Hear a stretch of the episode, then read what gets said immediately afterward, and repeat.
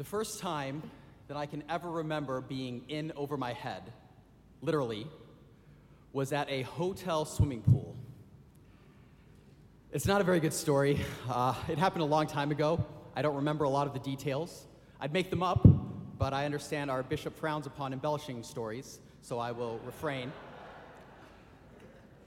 The details I do remember is that somehow I, I got separated from my friends that I was there with, and I ended up in an area of the pool that was over my head.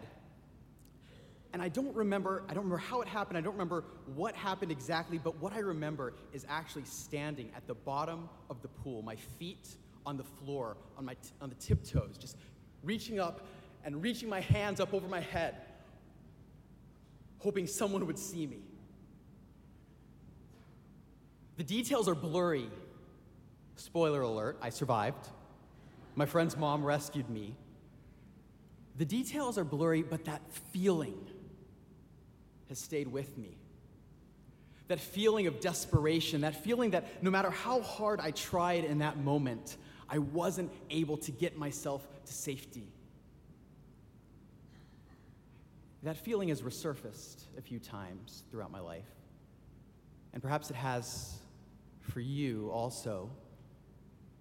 Perhaps you've gotten that phone call with some bad news that you are not ready for, that you're not sure that you can handle,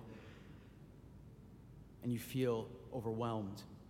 Perhaps you've been confronted with your failure, or perhaps with your sin. There's this pattern in your life and it's destroying you from the inside. And no matter what you try to do, it doesn't seem to help.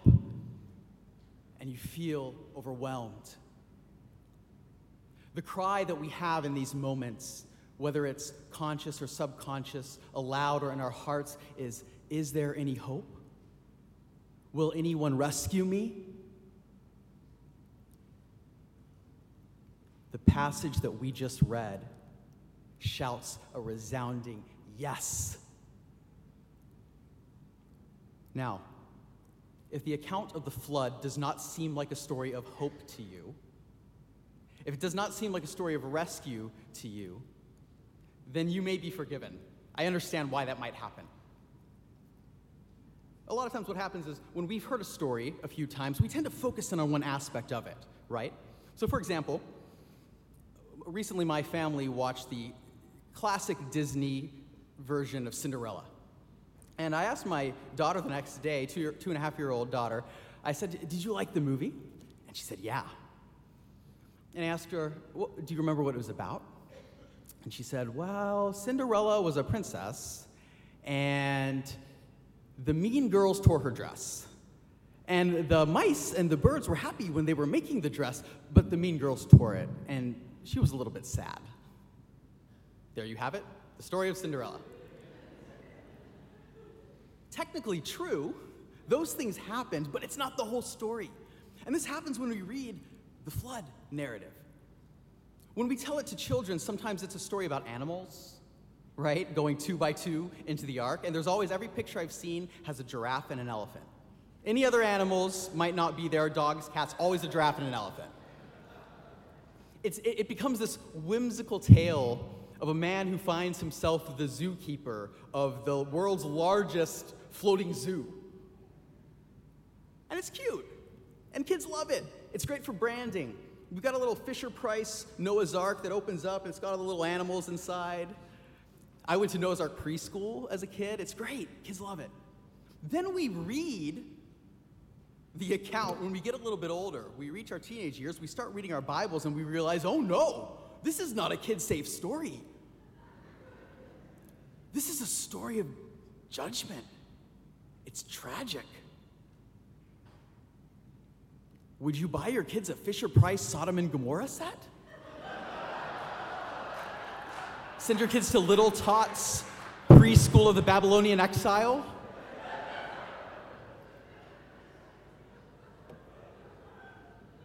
Yes, there are animals. Yes, there is judgment. But there is so much more. There is rescue. There is hope. And I would want to say, even in the judgment, there is hope. How could that be? How could this be hopeful?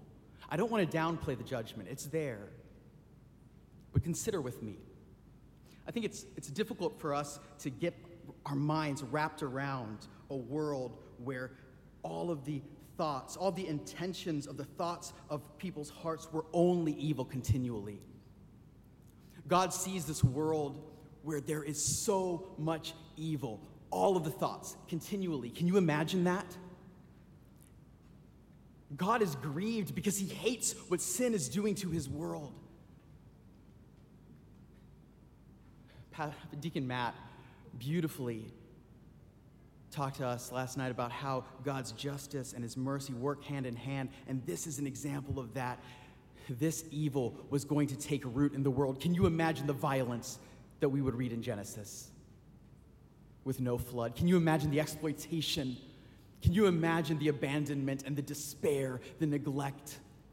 And here's this one righteous man, Noah. And he's, he's trying to tread water with his family. What hope does a righteous man have in a world torn apart like this? What hope could there be that he would raise his children to follow Jesus, to follow God? Jesus had not yet been revealed to him. And God, yes, sends a cleansing flood on the earth, but not before he gathers Noah and his little family he gathers them together and he brings them safely through the water, through a wooden vessel. He protects them through the waves and the storms and brings them safely on dry ground. This is a rescue story.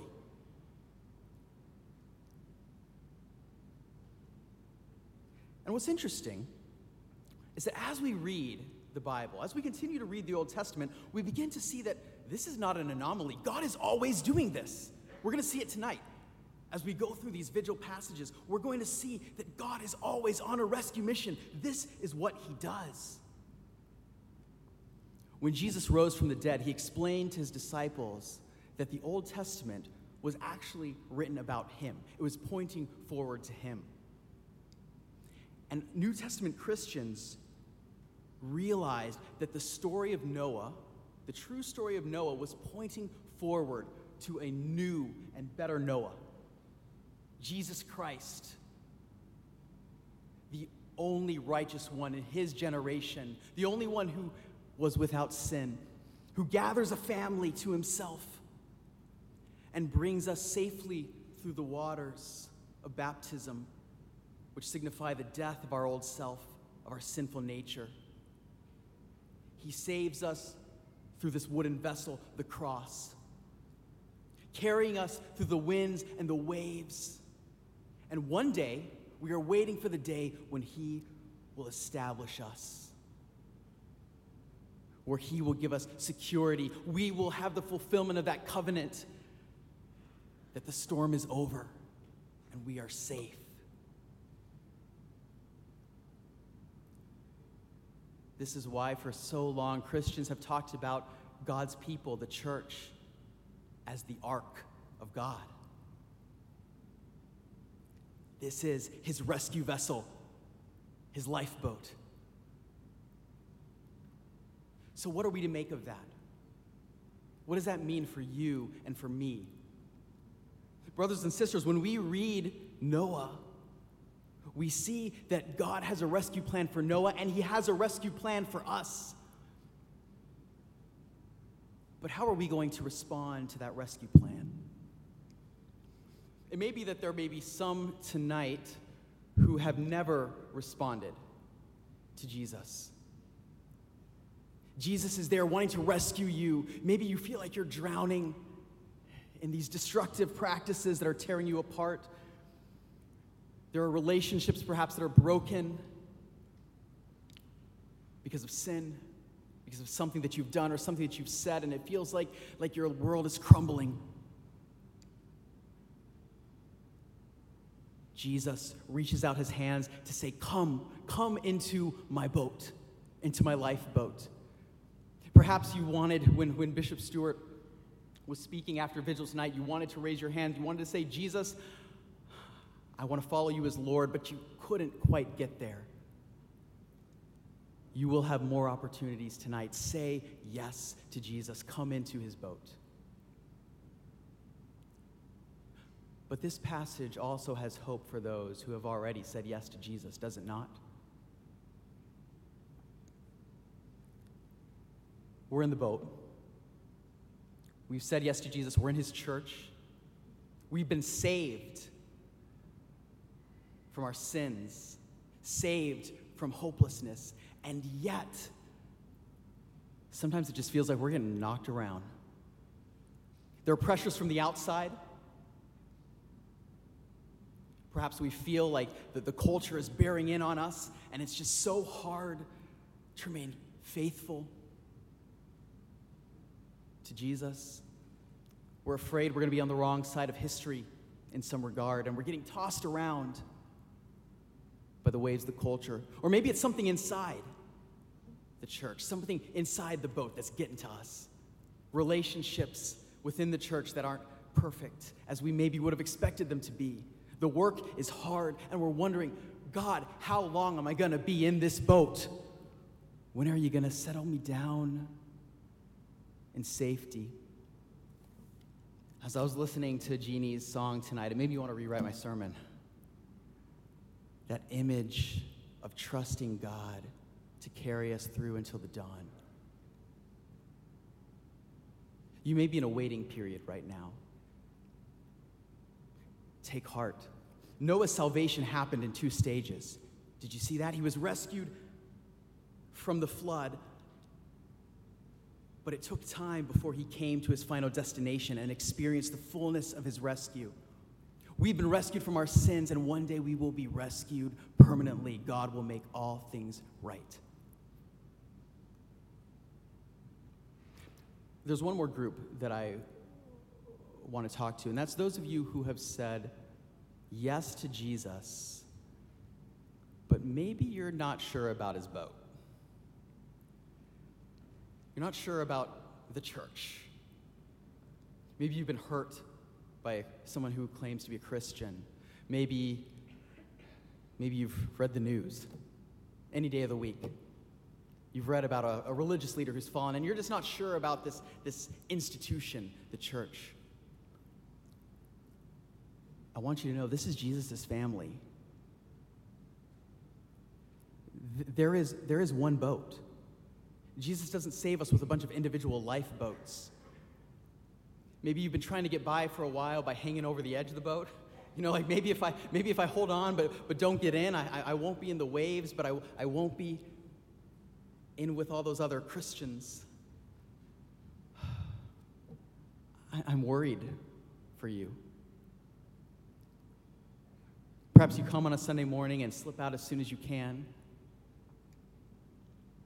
Perhaps you listen to podcasts and you, and, and you hope that that will be enough. And I'm, I'm, I'm worried that you're going to reach that point where that big wave is going to come and you're going to lose your grip. And there's going to be no brothers and sisters around you to tell you God will be faithful. He'll bring you through to your destination. It may be that tonight God is calling you to a renewed commitment to his family, to his boat, his church. Perhaps a renewed commitment would express itself in membership at your church, committing to the life of a church, to resurrection, if you're a member here or if you're an attender here. Perhaps you're being called to a renewed commitment to service or a renewed commitment to giving or just a renewed commitment to whatever God will have for you in this season. Don't push away his family. This is his rescue vessel for you. We're going to have some ministry time tonight. And whether you are inside the boat or outside the boat, or you're not really sure where you are in relation to the boat, take an opportunity, take the time to ask Jesus, Jesus, What are you calling me to? What is your rescue plan for me? And you can trust that He has one. He loves you, and He wants to bring you to a safe place, the place that He promises. In the name of the Father, the Son, and the Holy Spirit.